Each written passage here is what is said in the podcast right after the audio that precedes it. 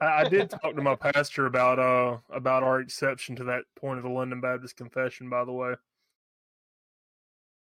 What do you say? And oh, he, he was basically saying, yeah, I don't I don't see any case being made for voting in in Scripture. So I was like, yeah, I kind of agree. uh, someone made a com- someone made a comment recently. It was Matthew Catalano. He's an Anglican, I think, isn't he, Andrew? I think so. Yeah. Well, he made a comment not too long ago about how Scripture isn't isn't uh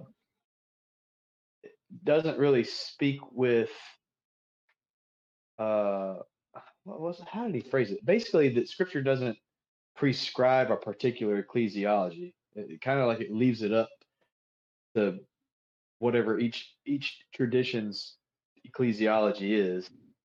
I'm like, "Ah, I guess I could see that. I mean, It's, mean, 'cause- it's vague. You know, there's some vagueness to it for sure. But um, I mean, I think I mean so much of it. I mean, so many of the the different forms of polity have a lot more to do with ethnicity than like anything else. You know, or or or even like in America, like regions of England. Uh, you know, it's like Congregationalists and and you know then you have you know Presbyterians it's like uh, Or if they're there's not English, Yeah, yeah. Well, yeah, yeah. And then you, I mean, are, are yeah. you from a Celtic culture? Do you hate the English? In an opposite way. whatever they do, they're wrong.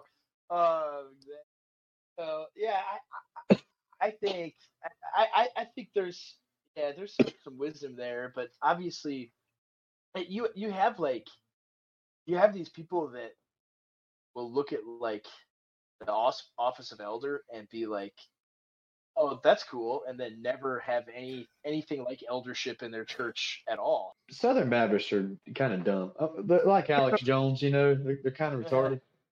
Uh, we we we shy away from use the use of words like bishop, overseer, and elder, and strictly just use pastor. Although pastor is a legitimate title, it's just we have we have just a pastor. We don't have a multi uh, plurality of pastors. We just have one pastor. But for whatever reason, there's a plurality of deacons, but they all serve.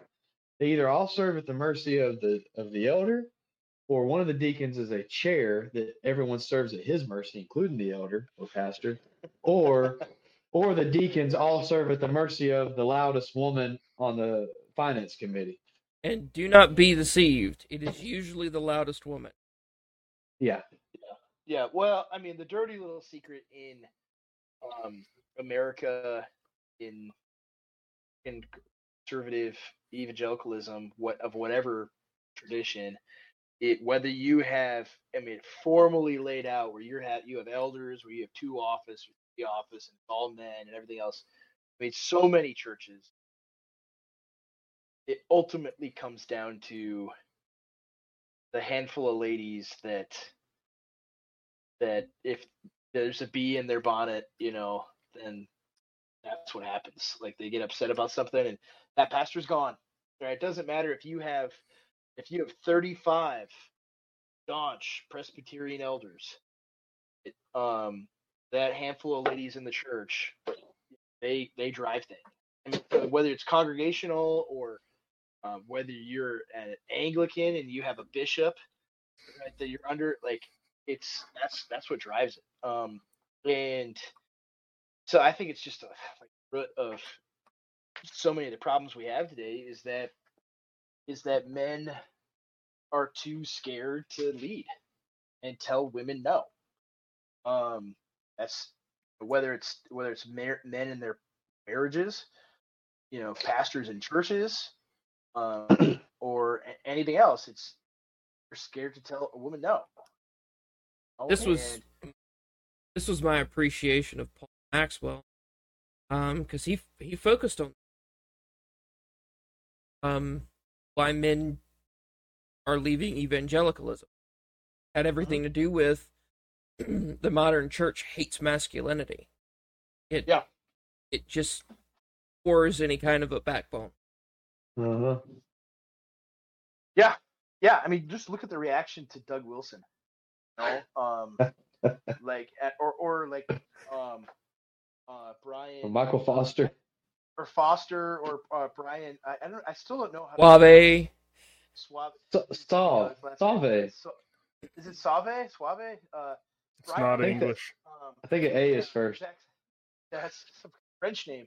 Uh, some fraud name. And, and, and uh, uh, uh, but like you know his tweet about, and I, I don't even know if we have exactly the same perspective on modesty or standards or anything.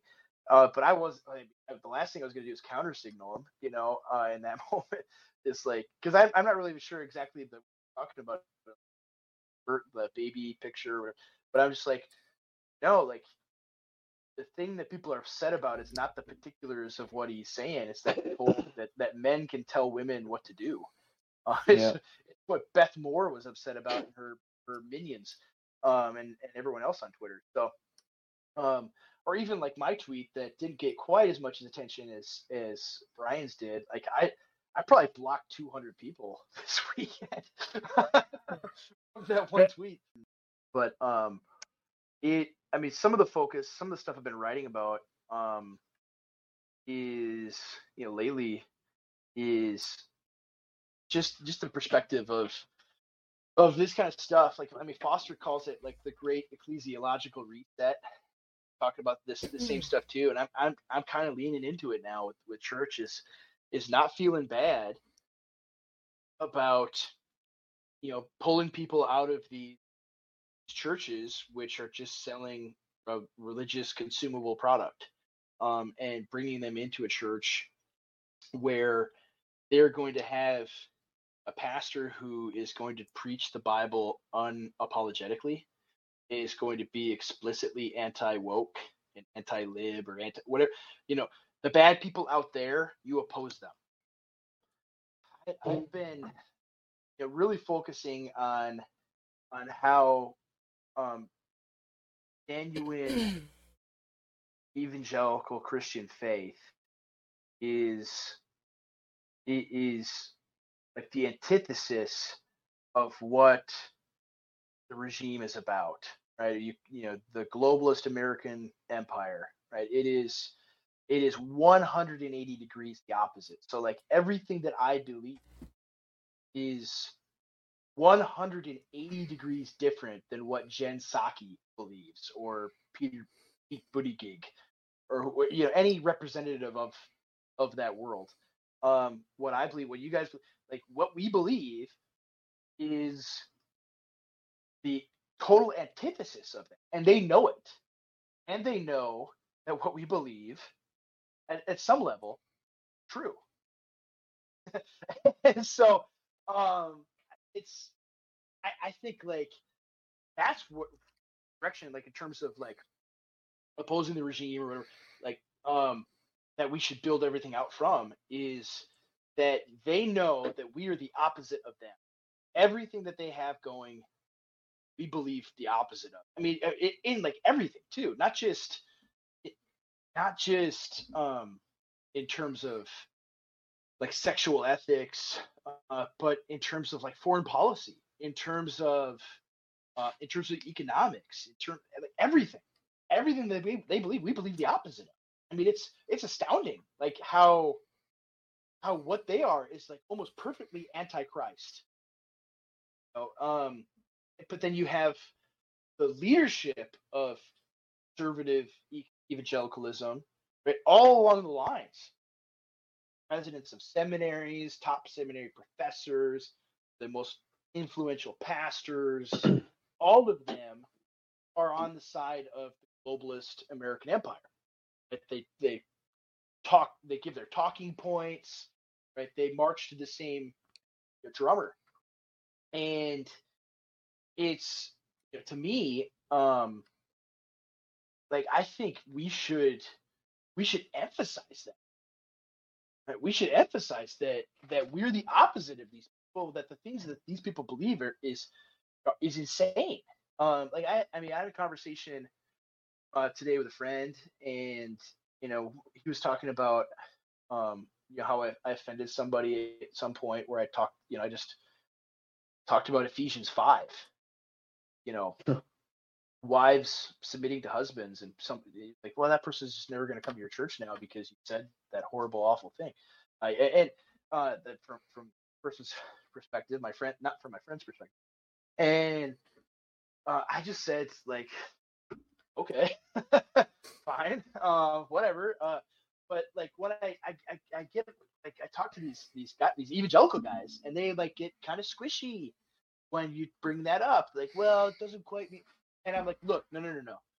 Like anything that you think in the Bible you need to apologize for to make it fit with where the world is in 2022, um, you should instinctively do the opposite. Right? You should instinctively like lean into, like go further into what the Bible says that will will make everyone freak out, um, rather than like try to to massage a way to make it work um, every place in the Bible where it, bumps into that kind of thing, where this verse is going to freak people out, um, you can either massage it, try to be with them, um, or you could agree with it. And the fact that it offends you is good. the fact that it offends you is good because, like, there's a direct line to freaking out over Ephesians five, right? Over, over you know, wives submitting to your husbands or, or whatever, um, uh, whatever else in the Bible like that. Um, any anything having to do with with the differences and roles between men and women that the Bible teaches. Um, the freak out over that, right? That people have like there's a direct line between that and you know uh, Rachel Levine being the the the health secretary or whatever, and Lia Thomas, and like all of these these trans these men dressed as women and, and having to pretend that they're they're women. Um, there's a direct line between wherever that is in 2022 and you being scared of saying what the Bible says, because it's the same culture, like the same culture that produced that, that Jeopardy, you know, tranny and the the swimming tranny and the health secretary train, like the same and the and the the the the tranny patient zero, which was uh, um, Kim Kardashian's stepdad or whatever um, uh, like all of all of the same culture that produced that is the one that freaks out over wives submit to your husbands. And so I'd like but, uh, to hit back on um on one of your earlier points about you know how how you know we're the opposite of what's going on out there, and that while I agree with that framing, I think it should be we're the opposite of what's out there, but also we're standing on two thousand years of truth and that everything that's going on out there is relatively new. Uh, it's not only new, but it's it's completely unworkable. Like there is no system of thought that you can get there other than rebellion of what we have. Uh, and that goes also ties directly into the um, just affirming the plain text of scripture. And I think that's why Douglas Wilson is so, you know, such a voice to be reckoned with right now is because he's not his first priority isn't synthesizing the truth it is just affirming the truth first and foremost like oh yeah the bible says that so i'm going to believe that i'll worry about mm-hmm. synthesizing and harmonizing all this later but for now i'm just mm-hmm. going to affirm this this plain statement you know uh, men and men are men and women are women wives should submit to their husbands and then husbands should submit to christ you know yeah. and he'll, he'll worry about the repercussions later but yep. he's grounding that in a, a older and, and more sure tradition than what the the world's offering now. Truth first, uh, qualification second. Yeah. Um, just real quick, the only pushback I have is the current iteration of transgenderism really is a form of Gnosticism. It's a it's a belief that you can infinitely manipulate what you are to be anything else. The only thing that matters is spirit or consciousness or whatever. But it denies the duality of your being, right? So this even gets into uh, the transhumanism conversation. I know it's a little bit different than what we're talking about, but it's also kind of not. It's part of the same grouping. It's the same people. The same people that want you to cut off your genitalia and act like you're a woman will be the people who want to upload you to a computer. And they're the same people who want to create artificial wombs to procreate in instead Yes. of Oh brave new Yeah. world. Oh brave new world. Yeah, no, I mean, I, all of it is is a rejection of the order, and they want they they want to produce technology that can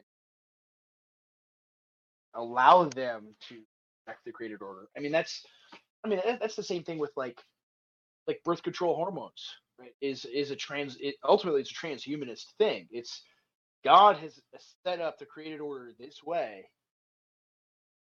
that humanity has always lived in, and now you've found a way to hack it so that you can decide to have a barren womb whenever you want. Um, that's I mean that's that's ultimately what it is, and people be like, oh, that's ludditism, whatever. But it's that's it's not. That it's it's there's it's like the inverse of of ludditism.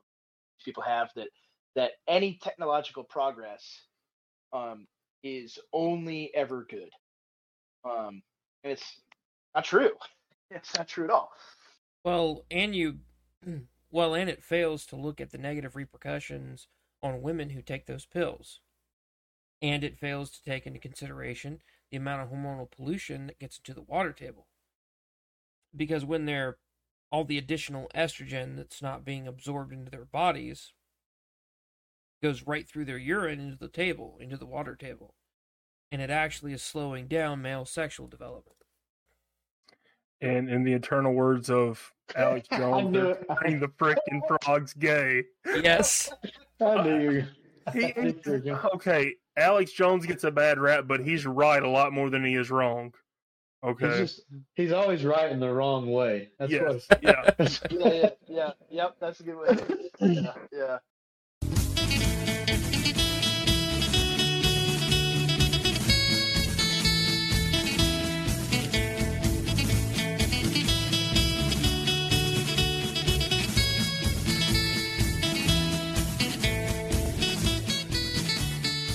Welcome to the Dixie Polis podcast. My name is Lucas. This is Neil. And I'm Travis. We're Southern men de-reconstructing the South.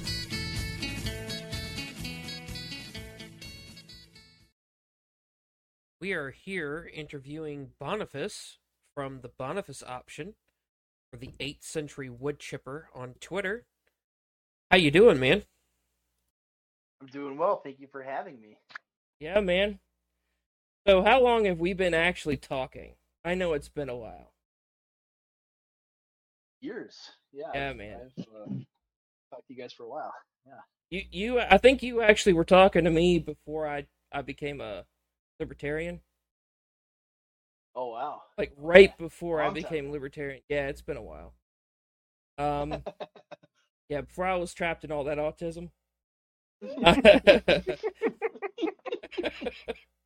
Well, you're still trapped. You just have a different different uh, bondage to autism now. I have a different autism now, okay?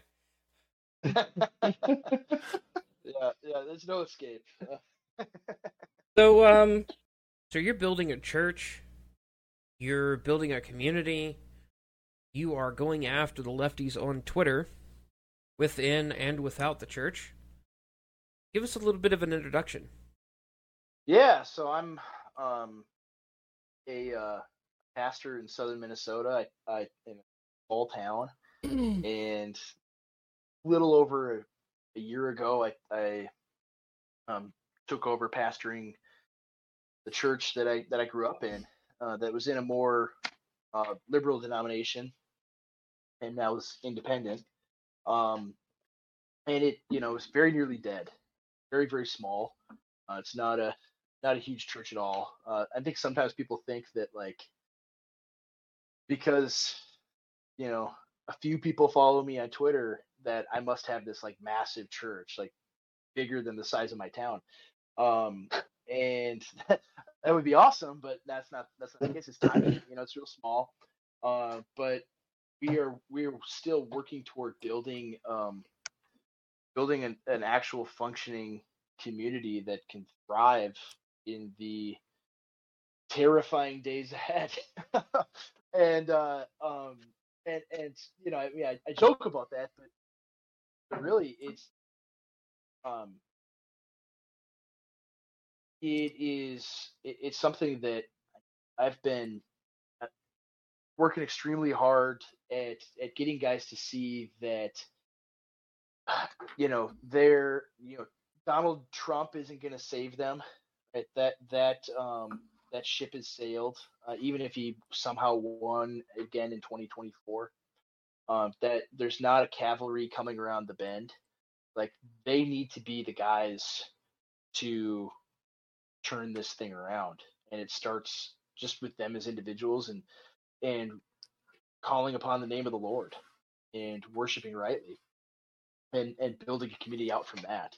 Um, so that's the mission that I'm engaged in, um, and and trying to do and trying to trying to get people you know to do in, in their towns, right? Uh, because there is there are tens of millions of people in our country, like as blackpilling as it can be to like look at the state of things, like every single day, um, as depressing and discouraging as it as it often often is. Um, I I the thing that that I take heart in that there are tens of millions of of people who recognized that things in our country are extremely messed up. And most of them um, are not in churches right? Most of them are not being taught the bible not being discipled by good pastors. Um, and so the harvest is plentiful. And and most of these people are people that like if you talk to them they'll be you ask them like well do you believe in god? Do you believe in jesus? Do you believe the bible? And they'll say yes yes yes. And you'll be like when was the last time you were in a church? And they're like oh 20 years ago. Um, i went to one i was you know other than weddings like what are you talking here? Um, and and so th- there's tons of people that are predisposed to the christian faith um, in towns small towns all over the country um, that um, that are not being reached by the church. Um, and so my my mission here is to to reach those guys and and have a place for people that are in churches um, that um, are not being served by their their leadership, by their pastors, and by the the church at, at, at large. Right, the, the evangel. I mean, it's no no surprise to you guys the stuff we talk about all the time privately is that the leadership of the conservative evangelical church is totally in lockstep with the regime. Um, every opinion that the regime allows people to have, they have. Right? They do absolutely nothing that is in opposition to the regime in any in any capacity. Um, whereas laity, whereas the people in the pews are are the enemies of the regime. Like there there are the like the normal, regular evangelical Christian that's faithful that goes to church every Sunday, regardless of what whether they're a Baptist or Reformed or whatever they are. Um, that person is the enemy of the regime in DC and New York, everywhere else. That they hate that person more than anybody else on the planet. Um, and that hatred seeps down into the leadership of of evangelical churches. So part of it too is to like get people out of those places, right? Where where their pastor is preaching BLM sermons and stuff like that. Like get out of there. Like where they where they're locked down uh, longer than the lockdowns. We're like, oh, we're just gonna keep doing virtual church until 2023. Get out of these places. Why are you why are you why are you allowing yourself and your family to be taught by people at that are on the same side as people that hate you. Why are you there? So I mean, so it's kind of like it's kind of both. I'm trying to do, and and you know, it's it can be discouraging because it's you know being in a small town, uh, being in in a place where people don't understand the value of church and the value of the gospel, uh, the value of of having a pastor that's that's good, that's going to tell them the truth no matter what and and have their back no matter what um you know it's it can it can be tough it can be discouraging but it's it's so so valuable so it's so great uh, to be doing and like every day i wake up and when you have this mission uh, to to serve these folks, it is such a blessing, right? It's so it's like let's every morning. It's like let's go, right? Let's go. Uh, let's fight. So that's that's that's what I'm all about. That's what I do, and and I, I love it every minute of it. So the name of your Twitter account brings up some questions. The Boniface option, 8th century wood chipper. Tell us the history behind that and how that relates to what you're trying to do in your community or on Twitter. Yeah, so I mean, Saint Boniface was was um, missionary in eighth century, uh, hence you know the name, and he was he was sent from his monastery um, to go evangelize the Germans, and so I you know I'm of in descent mostly, and and most of the people where I'm from, that's that's what they are. Um, in in southern Minnesota, in the upper Midwest, it's it's mostly German and Scandinavian here, and um, and so he he was sent to evangelize the Germans, and it, which were a people that they were pagans. They they did not have any churches there. Were totally resistant to the gospel. Any anyone most of the time when you would send missionary like they would kill them. Um and so he goes there and he immediately goes to their holy shrine this sacred oak the oak of thor that they believed and i, I think it's probably true too that if you touched it thor would send a bolt of lightning and kill you. Um and so he said well not only am i going to touch it i'm going to chop it down and he came back the next day and word had spread throughout the nearby villages that there was this insane christian that wanted to get fried. And gets there and they're all assembled to you know, laugh at him and mock him. And he takes a big swing and the, and so the legend goes a wind came out of the heavens and blew the tree over after he swung and hit with an axe. And all the people there uh, that witnessed that that day uh, got baptized and out of the of the lumber from that tree, uh, he built the first church in Germany. And the evangelization of, of my ancestors uh, began right there. And so uh, I chose that name because uh, it's an awesome story, for one.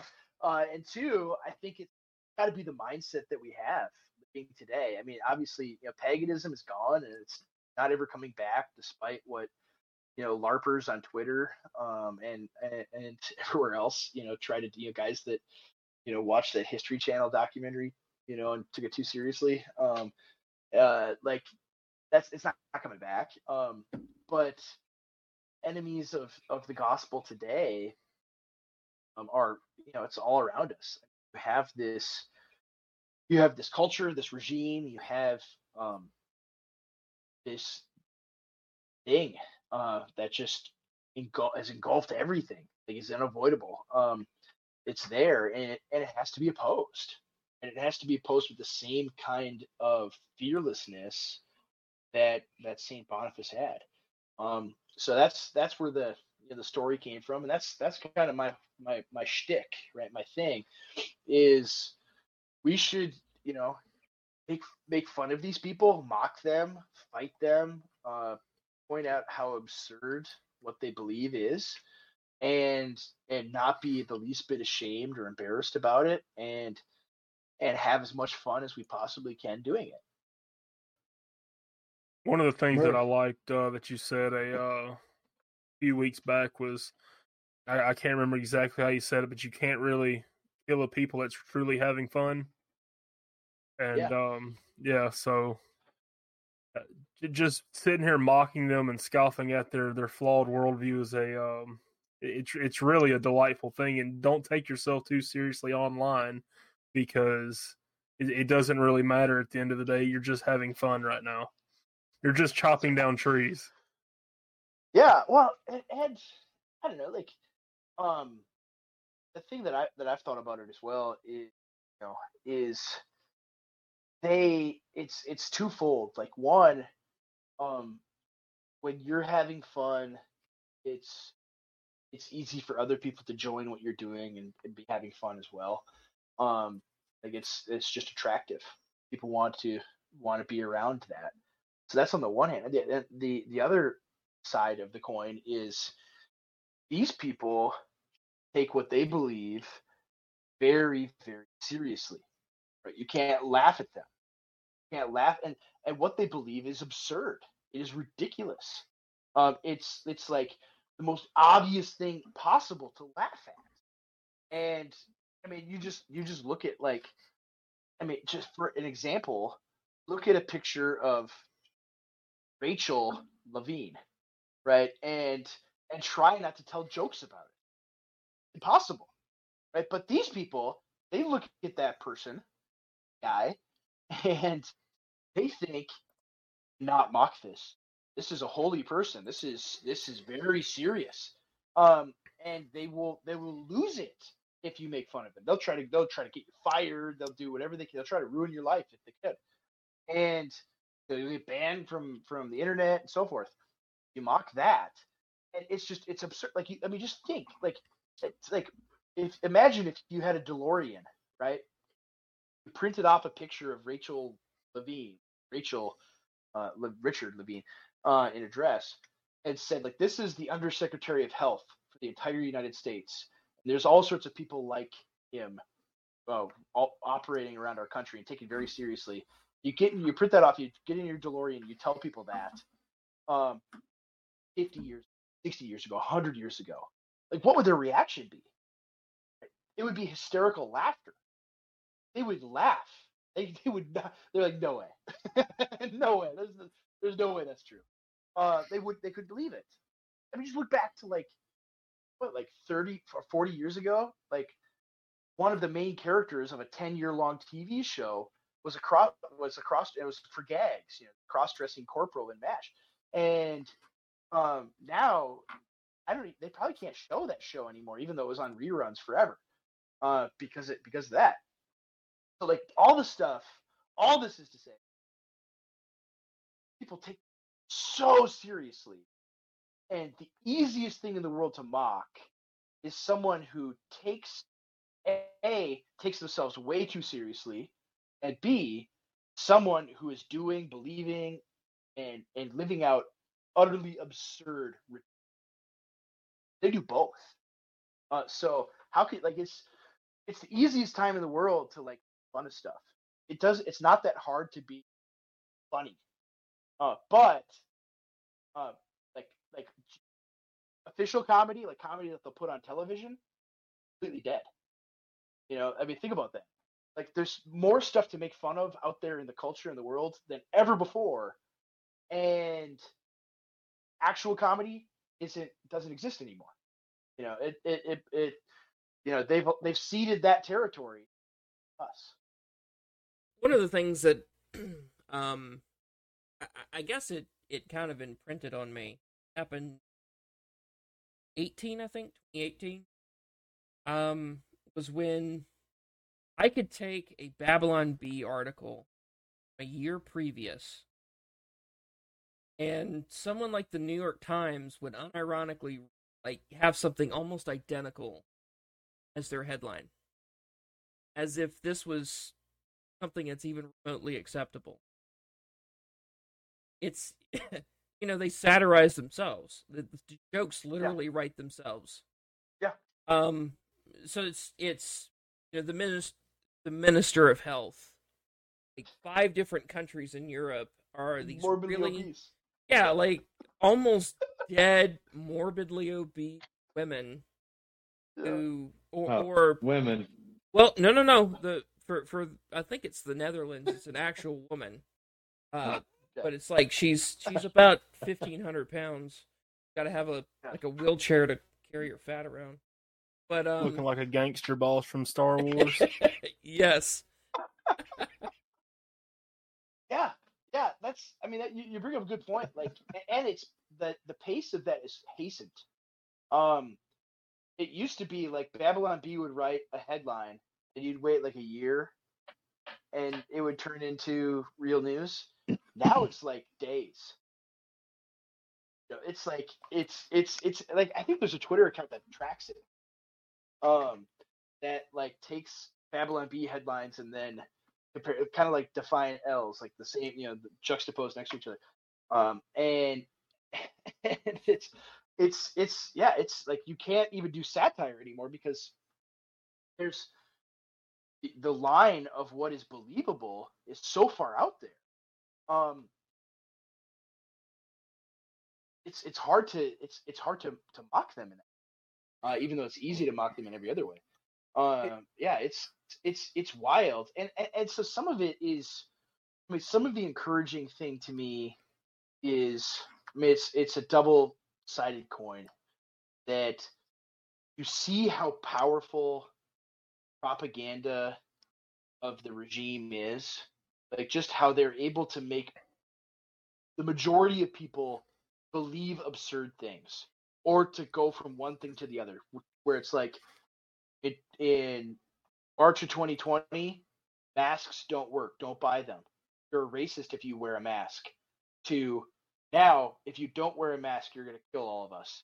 And or the, the everything on the vaccines too like like this will 100% stop covid. You'll never get covid if you get the vaccine. Uh to well doesn't really work at all. At every step along the way. Um and and and and people just eat it up and believe it. Like cnn says it they believe it. Um so on the one hand that's discouraging but on the other hand like the more ridiculous and absurd lengths they you know go to lie about these things and and you know gaslight people and all that kind of stuff um the more people they lose forever um the more people are like they lied about this. What else are they lying about? And they find out all the other things that they lie about. Um, that I mean, to me, that's that's heartening because there's eventually you reach, you know, certain critical mass where you, you don't you're not ever going to convince the majority of people they've been lied to, but if enough people understand that they've been lied to and are continually being lied to, um, then you spark things that happened. Um, and so, I mean, I think it goes back to the earlier conversation about um, the people who are the most impervious to their propaganda are evangelical Christians. Like there was a there was a video today between it was a like a recorded video chat between Russell Moore and um, David Brooks, New York Times, um, where they were talking about like literally the thing that I'm busy doing every day, which is getting people out of churches with Russell Moore type pastors. Um, and he's saying, "Oh, they're crazy. They they believe you know QAnon conspiracy, and they believe uh they you know they believe that COVID is a hoax." And, and I'm thinking like, uh, well, know, what part of it isn't a hoax? You know, like that it virus exists or they made it in China or Wuhan or like what part is it? You know, and, and, and anyway, like he's, he's saying like these people are crazy and that's their their strategy. And it's like I think they're terrified. I think they're terrified that they are losing regular faithful Christian people are not no longer responding to them and rejecting their authority. Um, and are, are desperately looking for someone that can lead them. Um, so all those things are really encouraging. Well, did you notice how they just poison the well though? That they're lumping all of these things with into the most extreme category. They're they're saying that okay, if you don't think that we should wear a mask right now, or you don't trust the vaccine, well, you're just a QAnon conspiracy theorist. Yeah. They're they're not actually taking this. Well, I don't think they can take a step back because I don't think their puppet masters would let them yeah. uh, to to actually like take a reasonable position you know, mine's no. like, okay, yeah, there's a virus out there. It's bad for those with comorbidities, and it's not it's not dangerous for the majority of the population. But theirs is all or nothing. Like it's either you're one yeah. side or the other. You're pro regime or you're pro, you know, pro wing nuts.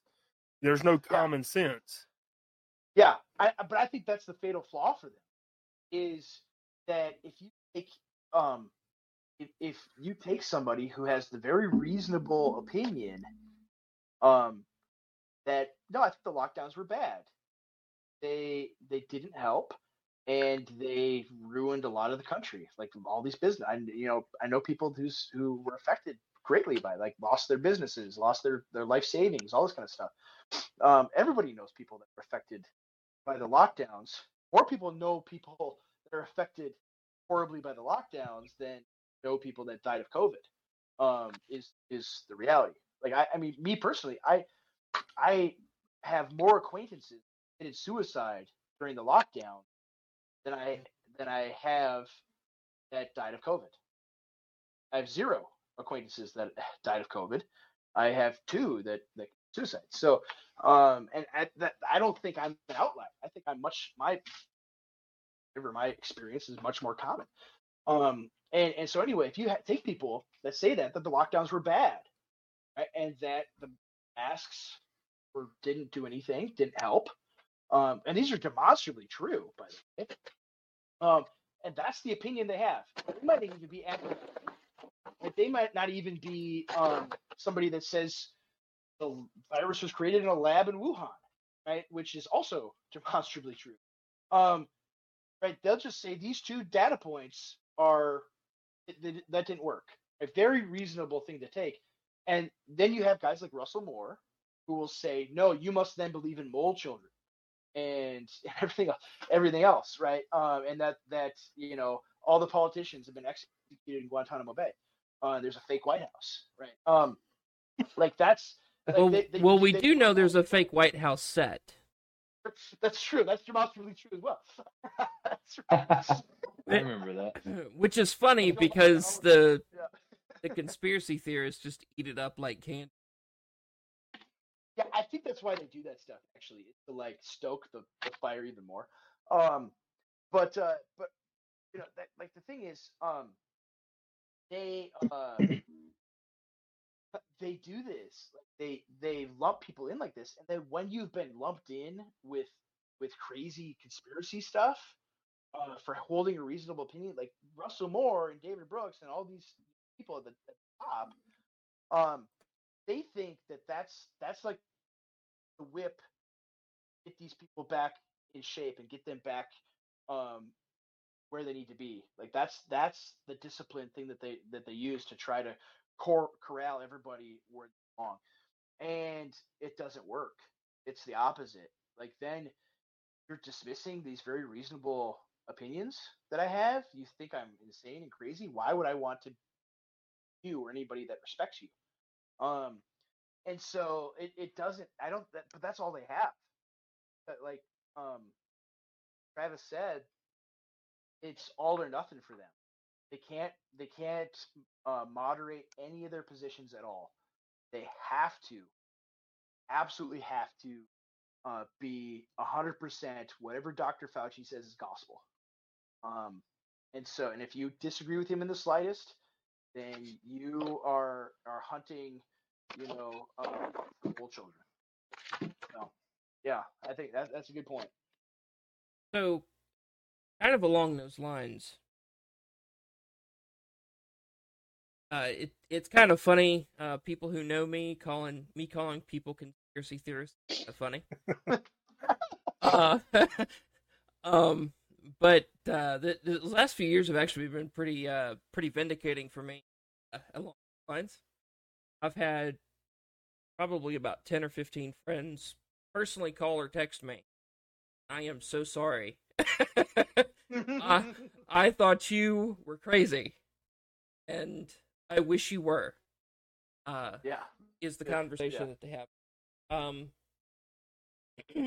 but you know, I, I've I've I've been as I've been more and more convinced of postmillennialism. It's one of those situations where it's like they've got us surrounded. We can shoot everywhere. we don't even we don't even need to have good aim, right? Um, and and it's it's um you know we we talked about this in our uh our positive eschatology episode but um you know when it when it comes to fighting enemy let's say um which i i think honestly think it's a bunch of demons beautiful thing is in the end those demons hate the very people they are controlling. Sooner that the people realize they're hated by their own leadership, normal people, people with common sense, they'll say, wait a minute, you're not on my side. I think that's what's happening in, with the honking in Ottawa right now. You know, the truckers kind of sat this one out for a while. You know, they didn't want to talk about the social issues. They didn't care about it. All of a Yep. sudden, Let's go That home and grill. Yeah. yeah, and now now it's now they can't because now they won't be able to do anything until they get the jab. Um. Well, it, well, it wasn't even the jab. Most of the uh, truckers were already jabbed. It was the extra and over tyrannic, uh, tyrannical policies that they had. You know, a lot of the truckers already submitted to getting jabbed. It, it's just that th- they finally pushed it one step too far. Like they conceded and they conceded, and now they that they were basically backed up against the wall. You know, they wanted the people that tested negative to stay in a freaking quarantine facility for two weeks. I mean, think about it. With with freight on your truck, you still got to quarantine for two weeks. And everybody wonders why we have boats back. Yeah, shipping Yeah. issues. Yeah, yeah, supply chain. Thank God Yeah. for the South. yeah it's it, it, it is it is something though like that that's the thing though like with all of this stuff with so many of these things is everyone just wants to put their hole in, their, their head in a hole in the ground until it affects them personally.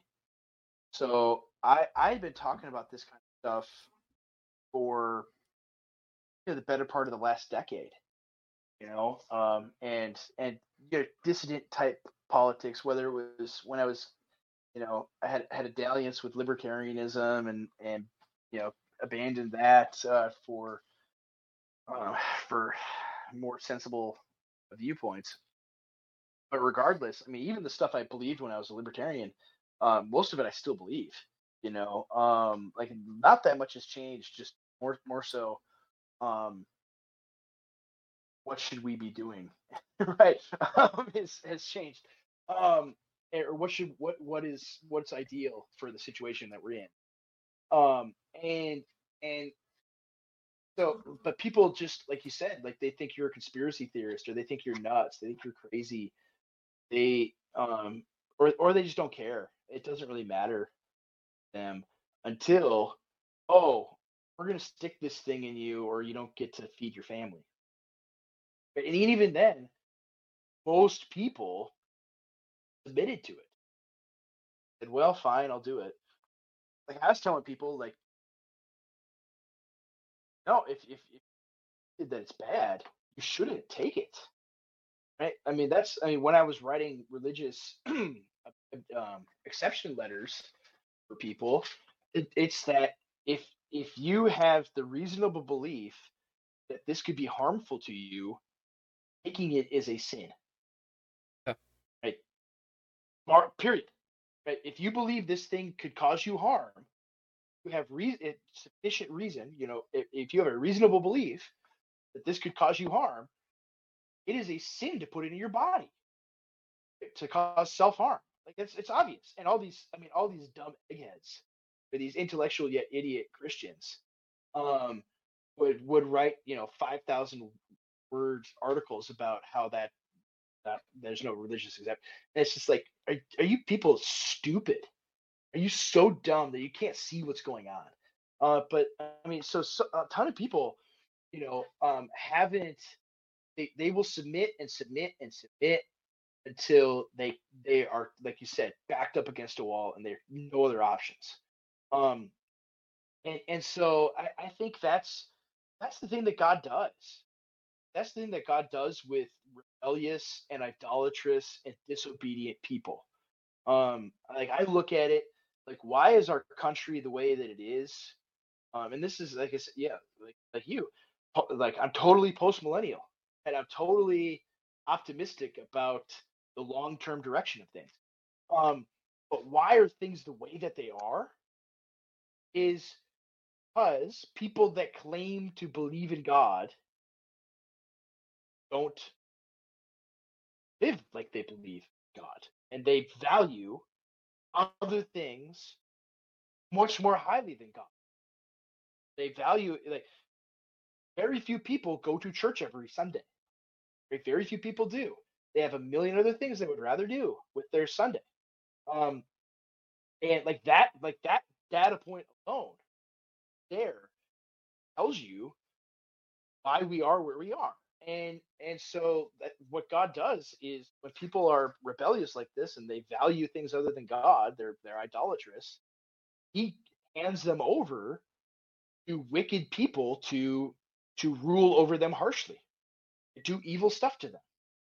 That's what God does until they until the people collectively all on, on him save them. Um, and that's what's happening in our country. It's it's obvious with anyone with eyes to see that that's what's going on. Um, and so I expect things to get worse. I expect there to be um, a massive, massive recession. I mean, how could there not be? I mean, look at how the stock market is, uh, and how much all the all of the inflation that they've had to pump into it to keep it where it's at without it imploding. Like it's going to blow up. Or even just look at like go on Zillow and look at house housing prices. Like like you know, it's quarter million dollars for a crack house, right? It's like, I mean, that ain't sustainable. Not. Um, it's not gonna. It's it, it's just, it's simply not. And so, um, I think that um, God is going to push all of us, not just truckers, but the majority of us up against a wall, um, using using things like the regime to force us to repent and turn to Him, um, and and to force the people that already believe in Him, like us, get more serious about what we're doing. Um, and and so, oh yeah, go ahead. Uh, do do you think that um that it might be better off for those of us that the wall was we we put our heels down a lot sooner than the others. So those of us that that basically stopped and said no, our wall was we are not going to wear a mask. Do you think that it's going to be better or worse for us versus those that kept caving, kept caving, kept caving, and eventually stopped? Yeah, I, I think I think it'll be better. I, I hope. I mean, that's my, I hope. I th- well, oh yes or yes and no. I mean, we might get martyred by the regime. Like they might, you know, when they decide to liquidize the kulaks, liquidate the kulaks. Um, like who are the kulaks? Us, right? The people that said no. Um, so that's a possibility. But if we get martyred, um, glory be to God. Great. Um, so yes, on that hand, on that hand, yes, it's better for us. Uh, on the other hand, um, I think like I think so much of this is like the Canada they're taking the heavy-handed approach. Like I don't know, I did they arrest? I, I'm not even sure at the point how, where things stand. Everything is there's so much fog of war, right? Um, I don't even know if they arrested everybody and cleared everything out or where things stand with the Ottawa protests. But like what they did is not something able regime that has a firm grasp of power does. That's what that's what you do when you're panicking. Yeah, yeah, that's what you do when you don't have. I mean, you, they have a lot of power. I mean, I think we sometimes even underestimate how much power they have. Like they could just somehow they seize all these crypto wallets. I don't even know how that how they could possibly do that. Um, but they did, and they shut down. You know, they hacked GiveSendGo. They shut down bank accounts. I mean, all the stuff. I mean, that one you know, ten years ago, like if you said this was going to happen to people doing a, a very mild protest, they would think you're insane. They would look at you like you're Alex Jones. Uh, but they did it. Uh, so I mean, they have massive power, but that they wield it, I mean, it's like it's like the Soviets um, in um, in Hungary in 1956, like rolling tanks in into Budapest. Um, that's that's what they that's what they did, or you know, in, in uh, Czechoslovakia in 1968. Like that's what they're doing is like uh, is um, a repressive regime putting down a revolt uh, is a demonstration of how weak they are, how much how weak their grasp of power is. Um, so I think the regime here is has a tremendous amount of power, but they are rapidly legitimacy. I mean, you see that with like all of the "Let's Go Brandon" chants and stuff like that. That like normal people. I mean, yeah, it's funny, but uh normal people. Uh, I mean, and, and he's just a, obviously a figurehead, and he's does not matter at all. Um, but like it's it's because they they it implicitly despise this regime and it has nothing to do with Democrats or Republicans. It has everything to do with just the whole structure of all of it, right? Um, they despise it, and so like these people, you know, contra Russell Moore and the evangelicals, like these people are primed to hear faithful preaching from from godly pastors that oppose the same regime they do and to be able to base their opposition of the regime on biblical principle. Um that that i think that's what they're terrified of happening is is a guy like doug wilson and guys like him right leading serious resistance to the regime. They're terrified of that. And they should be. Well so it's you know when we got into our positive eschatology podcast came at it from an odd direction. I think a lot of people expected us to start with daniel or matthew or revelation depending on where you're coming from. And we pulled a dabney and started in malachi. Basically used god's full-throated attack on the levitical priesthood because of the because they were dealing treacherously with their wives. And he was going to shut the heavens because of that. We drew some parallels. You know, obviously that was, you know, obviously that was talking about a specific time and place. But I think there's, I think there's a pattern that God really follows through on, where He sees whole nations that want to acknowledge Him and call on His power for forgiveness and to raise the dead, but don't want to live rightly. So they take that thing, which is marriage, which most closely resembles His covenant with the church, and they just throw it out for the sake of doing whatever I want to do. If you do this, God won't honor you. So we started a positive eschatology off with men, you need to turn your hearts toward your wife and treat her as Christ treats the church. And then turn your hearts to your children and deal rightly with them. That's the beginning of a positive eschatology. Because the outworking of that is a cascading series of blessings that God will give you. You know, uh, Doug Wilson, he break he breaks that down. You know that passage of Seek ye first the kingdom of God and his righteousness. Then all these things will be added to you. All the things that are being added are temporal blessings. You gotta yeah. start with honoring God, submitting yourself to his actually being a representative of his, his kingdom. That's how it starts. Um yeah.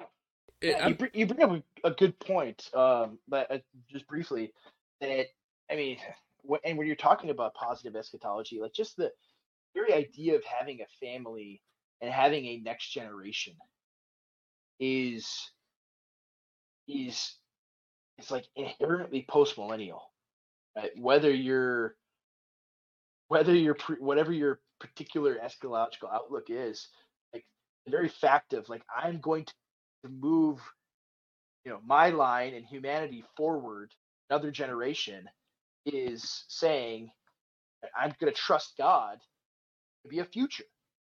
If people were consistent, thank God there's not consistent, you know, dispensational premillennialists.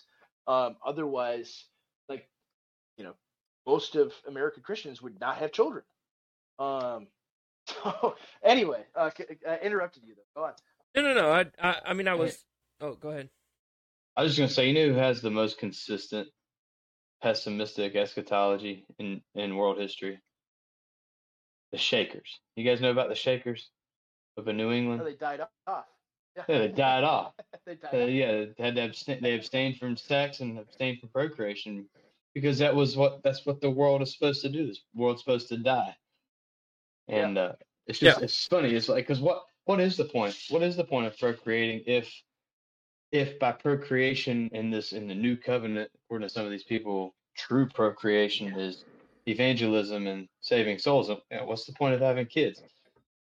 I feel, I feel like that's the logical end of radical two kingdom and dispensational premillennialism if if they were to be consistent. Absolutely. Yeah. Well, I, th- I think that's also it tied into talking about um, facts of dispensationalism South. Oh. One of one of the one of the one of the necessary outcomes been, you know, we have this what, what was it, oikophobia, right? Where we Mhm. we hate the and xenophilia. xenophilia. Like we hate our own family, but we love everybody else. So we'll send a missionary to Africa to go evangelize the African, which is laudable in and of itself. But there's people in your own town that you haven't, people in your own town you haven't had a beer with or sat down had had lunch with. You know, tried to uh, bring the gospel to. You know, you, you And then even yeah. you go hundreds and thousands of miles to talk to people. you Won't Yeah. do to people who are right there next to you. Just think of what the North American Mission Board, all the money that the, the billions is it billions or millions? It's probably billions. Um, all that money that goes overseas, what that could do in America, what that could do to build a, you know, uh, not even plant churches, but start starting ministry opportunities within local SBC churches, and on. actually evangelizing the neighborhoods. That's the international international mission board. Oh, I- international. But no, but you're, you're still not wrong though. The North American Mission Board got in trouble for uh, lack of transparency this past year because the, the people don't know where some of these funds are going. There's a complete lack of transparency, and there's and there are millions of dollars being poured into NAMB. So it's like, well, look at our country. Like, Yeah. have you seen the, the the the what is it the what's that survey that Ligonier uh d- did a while back? Like, You know yeah, talking about? Orthodox survey, basically, like you know, like, what does that say about? say- look, there is a direct correlation between our mission efforts and the fruit. Like, uh, the gospel doesn't come back void, but it's like, so people can uh, validate their own negative eschatology. They'll they'll put forth scant effort. They'll pour money into it, but they'll put forth scant effort, like poor effort. And and in the worst ways, like Cru. Like, have you guys seen Campus Crusades? What a joke that is! What a joke that is. But then North American Mission Board, it's the same thing. They'll pour all this money into it, but very little effort, very little meaning, and no return. And then they say, "See, see, this is just proof that this is just proof it's the end of the world. The end of the world's coming. See, we can't even convert our own country. It's like, 'cause have you seen what you're teaching people? And like, your efforts are garbage. Well, I, on on the opposite end of the spectrum, like looking at a mirror image, we could also look at they're doing the same exact thing that BLM did when they got the millions of dollars. They didn't build any new parks, so they didn't clean up their neighborhood. No, they just had a bunch of high, you know, high fluting salaries, and they paid for bricks to be uh, laid out in you know the middle of big cities. Well, you know, if you if you see how Russell Moore and John Piper talks about average guys, um, it's it's really no wonder that they're not having any kind of efficacy. You know, I'm gonna I'm gonna go out to your town and tell you how. s- And and while I'm telling you you're so stupid, you need to listen to my my big big brain takes on on how you know critical race theory probably analytical tool. It's like you know, Piper. I, I don't you know look. I got mad respect for you. You helped me out a lot, but I I, I really have anything for you. Um, you know, you're gonna go and write an article about you ought to look after the people pressured into not taking the vaccine. Uh, like man, people aren't losing their jobs because they won't take because because they will take the vaccine. Right? I don't if you can if you can give me an example where the government's Yeah. enforcing people to refuse to take the vaccine, I'll be happy to, you know, concede my point, but like it people are losing their jobs because they don't want experimental therapies. Like but but is that any wonder coming from a man that you know doesn't honor his his mother and father because his dad was a mean racist uh, in in, in his own words? Well, I mean, I mean, he, he's breaking the fifth commandment right there. And, but anyways, that's that's a totally another topic. well, Just I- popped in my mind. Well, I, I I- again, I don't know that it is because I think I think him denouncing his evil racist father is on a, on a and and he can humble brag behind it about oh I don't think I'm special better than anybody, but then he goes around and talks like it in his articles. Sorry, I'm a bit of a John Piper there. Uh, that's why I don't respect anybody. Everybody thinks I'm a retard. Uh, uh, you, I mean, you bring up, you guys bring up some good points that, um, that I, I think emphasize what I'm saying is like, you, you know, when people are exposed, like uh, for like for me, the people that are in the news, um, they have no idea who Russell Moore is. Most of these people, um, and most of the people in in churches where you guys are, uh, Southern Baptist churches, churches that were in that of the denomination he was in, um, they don't they don't have any idea who that is or any of these figures are. Um, but they they are aware of the influence these types have on on their leadership. Um, they hear their pastor parroting these talking points. This- I mean, he, he's he is a Pied Piper to a lot of pastors in um, uh, you know, especially in SBC, but but all over um, conservative evangelicalism, and and so when when these guys are demeaning and and o- of of people like us, just reg, reg- regular dudes that um have have families and jobs and and just want just want to have a halfway decent life for our children. Um, they they want something other they they don't want they don't want it and they know they're not gonna like not go to church a lot of people um but they're desperately looking for something else. And so i've seen um a number of friends uh their churches grow rapidly significantly in the last two years because they opposed lockdowns they opposed masks they opposed riots um they they opposed wokeness in every way shape and form. And the churches that are bold about that are the ones that these people are going to flock to and are going to continue flocking to. And I, I, again, I think we should, we should emphasize it more and be unashamed about it. We should, and, and, you know, if your pastor doesn't, you should, you know, tell him, no, you need to, you need to be more bold in this because that will be rewarded. I mean, to go back to your question about, um, you know, where it's like, well, martyrdom on the one hand, on the other hand, like we will be the the the cadre that leads, right? That that um that forms the the core of leadership um in I hate to use the phrase the resistance, uh, but like um but like you know the people actually opposing the regime whatever whatever we want to call that um as it coalesces right? It'll be the people who've been right this whole right? Not the johnny come latelys. Um and so that's that's something to take heart in as well is like i mean i get into these fights um on twitter i'm not trying to uh but like there are there are all of these like nerdy intellectual uh, guys um, that are kind of big Eva adjacent. Um, and they have been wrong every step of the way about COVID. Like I was wrong initially because like the media was telling me if I cared about it, I was a racist. So knew that it had to be not nothing. It had to be fairly serious. Uh, but then as soon as they turned on a dime and they're like, actually, no, this everything is the world is ending and you need to be locked away in your home for the next. Uh, then I'm like, oh no, I I believed them. this is bad.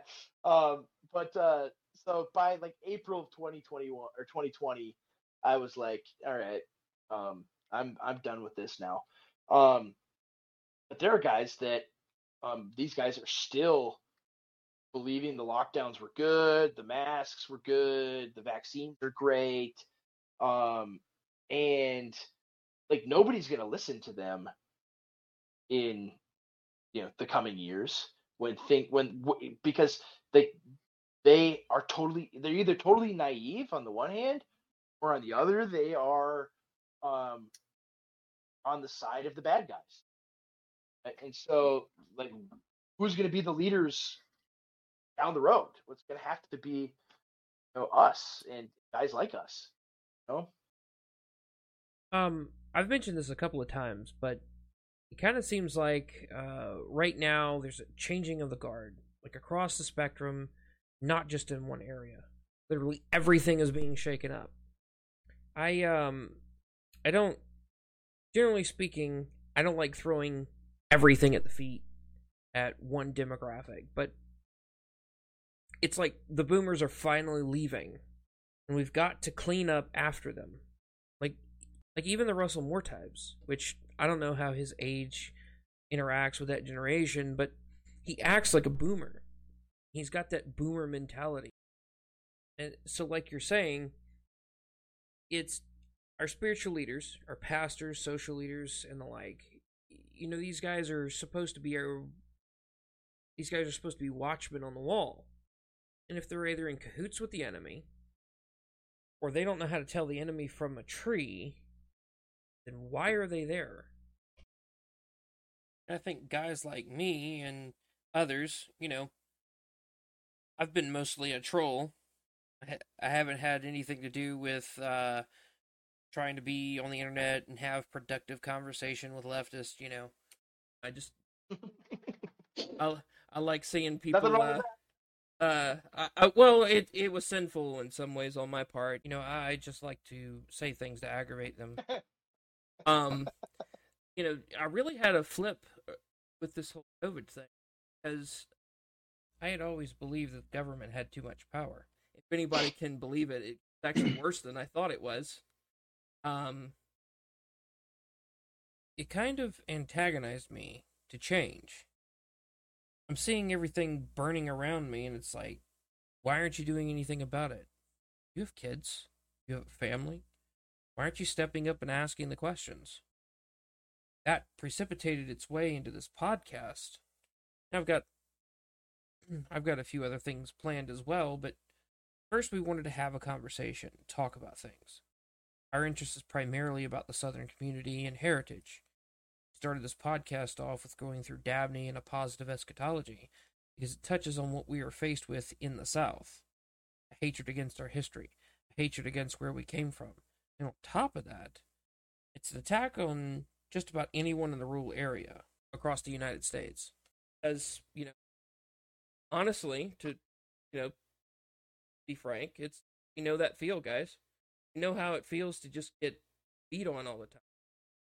Now it's kind of expanding to across the country. You know, the South is no longer the whipping boy. General is the whipping boy. Um, so welcome to the club. We we've been at it. yeah. We've been at it since the seventies, the eighteen seventies.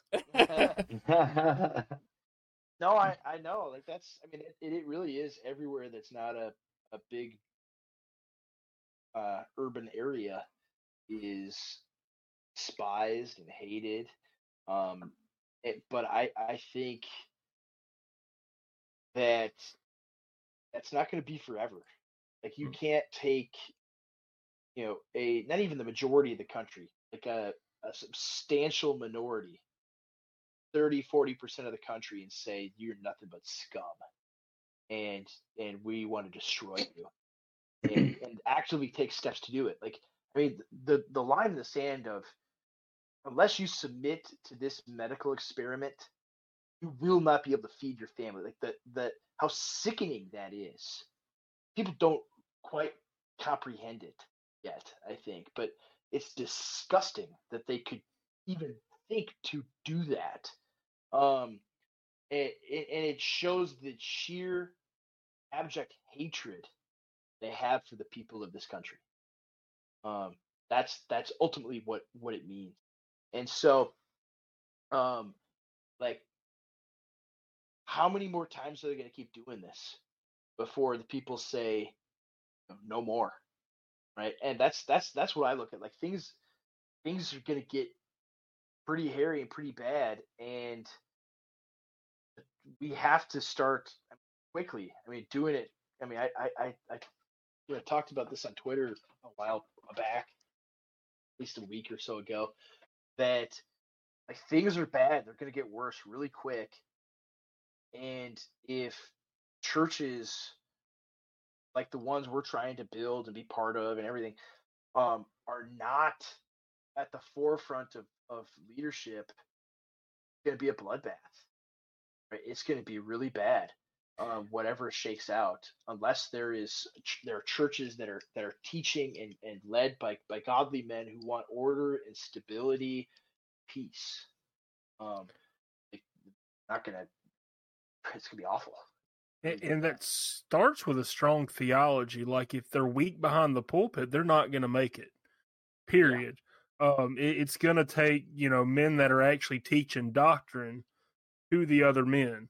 It's gonna it's gonna take the um the average blue collared man to actually be able to explain the doctrine of the Trinity, actually be explain salvation by faith alone, and not these guys that that that have been sitting in the pews for you know gener you know generations basically that can barely even enunciate the gospel.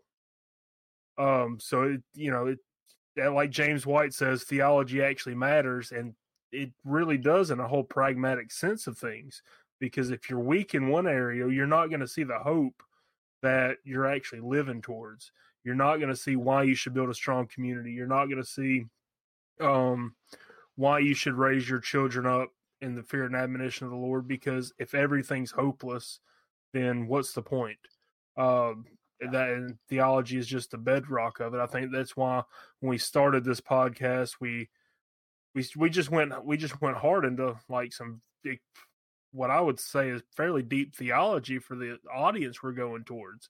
But we've been so ignorant for so long that we don't even have mo- most most Christians uh you know that are sitting in the pews do not have a foundation for which their hope is laid upon and uh that's just that's just pitiful.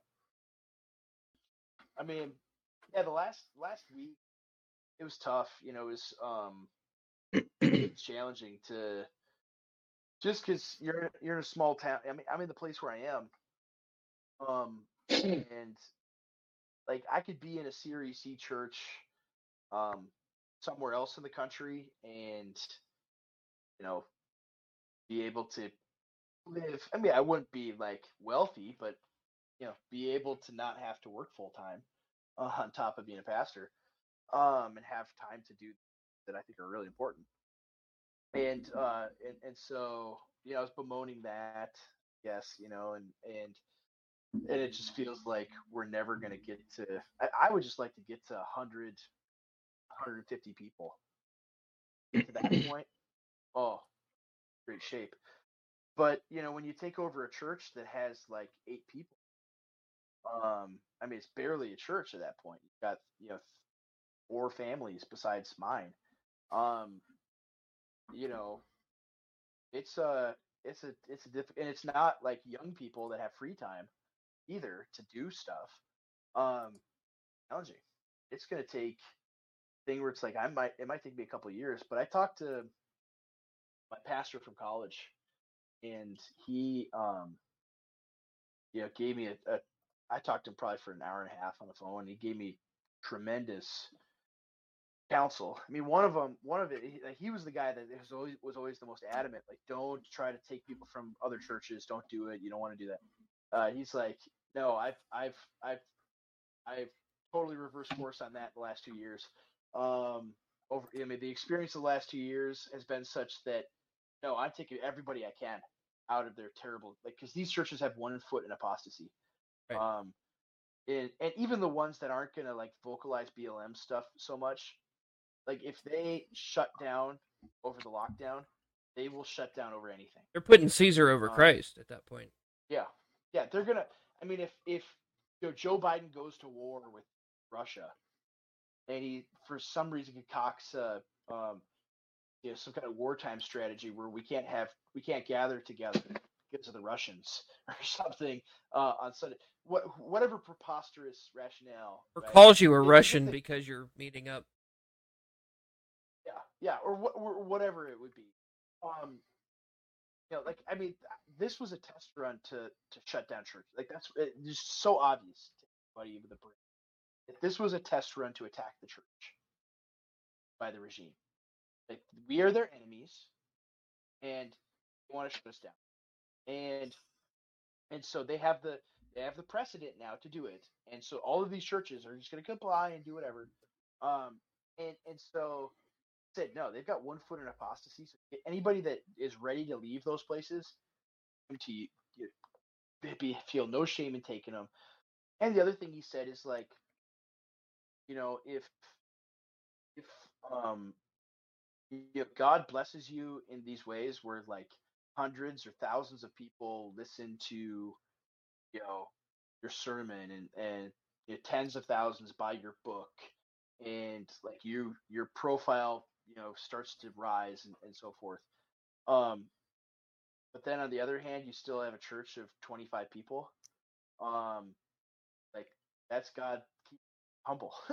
Like that like praise god for that uh and so part of me is like yeah but i'm writing this book and like people like already approaching me like i have this like mega church town of 10000 you know like i don't i don't i have i have a tiny little tiny church I don't have any answers for you about how to grow your church. It's more just like be bold and be ready to die for Jesus, and that will draw people to you. Um, be a man. That's, that's yeah, yeah.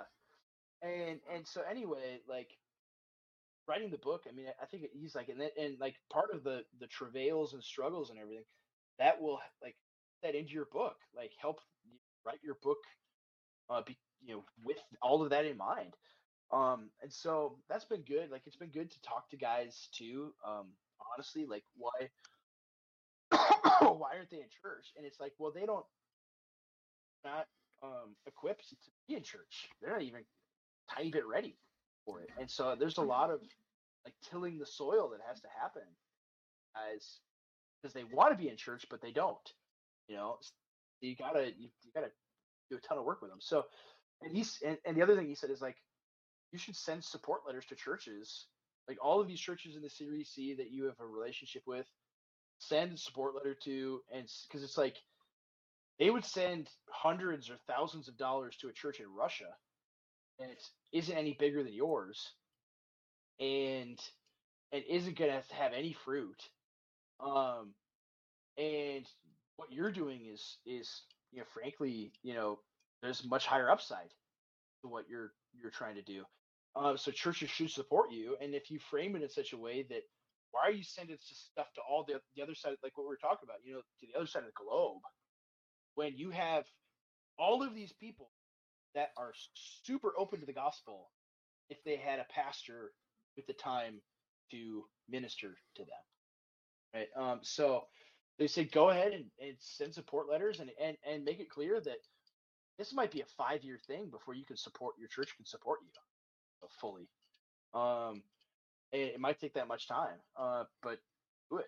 Um, and and monetize everything you can on the internet. You know, it, it's like you got five thousand Twitter followers. Monetize the heck out of that thing.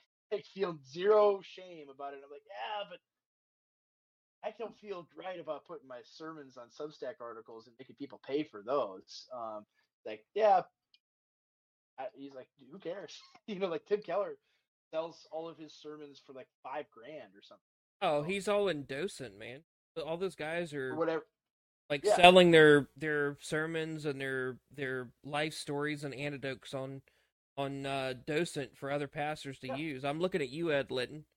Um, you know, it's it's he brings shame to Alabama. Does. but yeah, it's it's true though. Uh, they do, and it's it's it.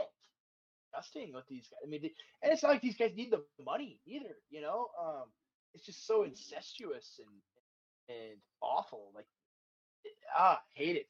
Hate all of it. You know. Um. Well, I, um, yeah. And I would I would actually kind of echo what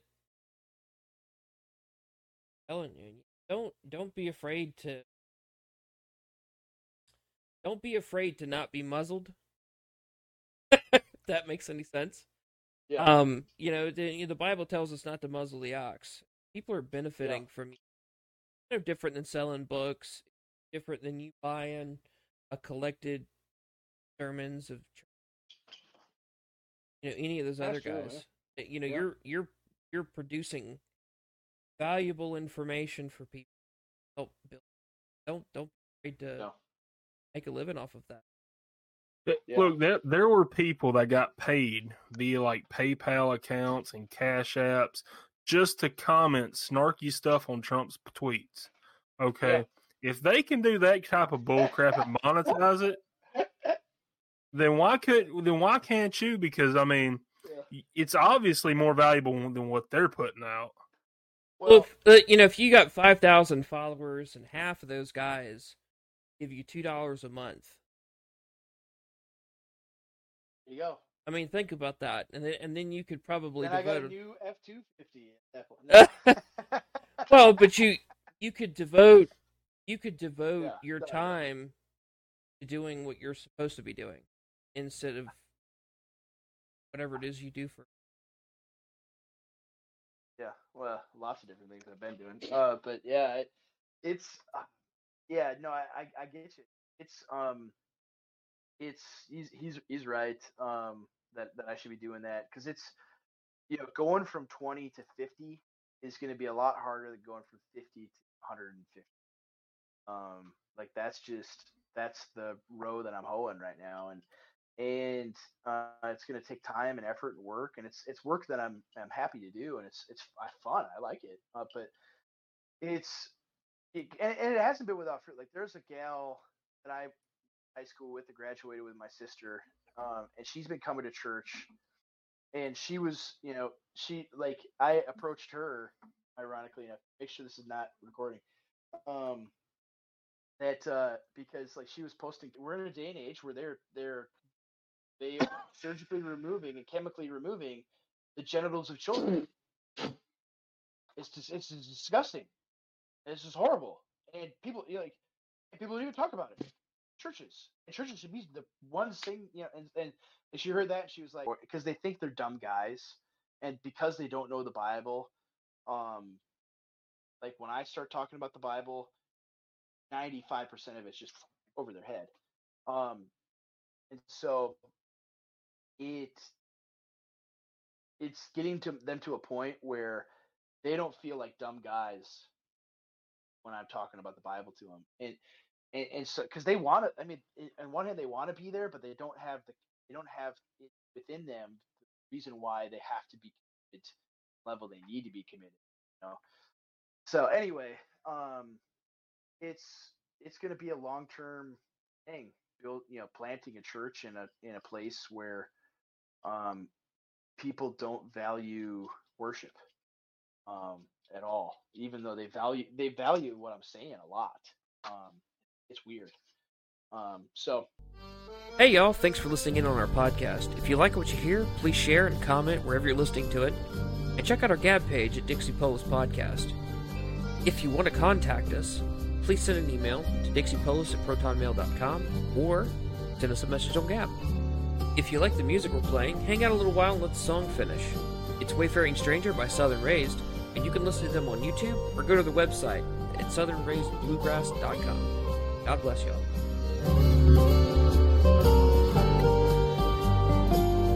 I know dark clouds will gather know my way is rough and steep,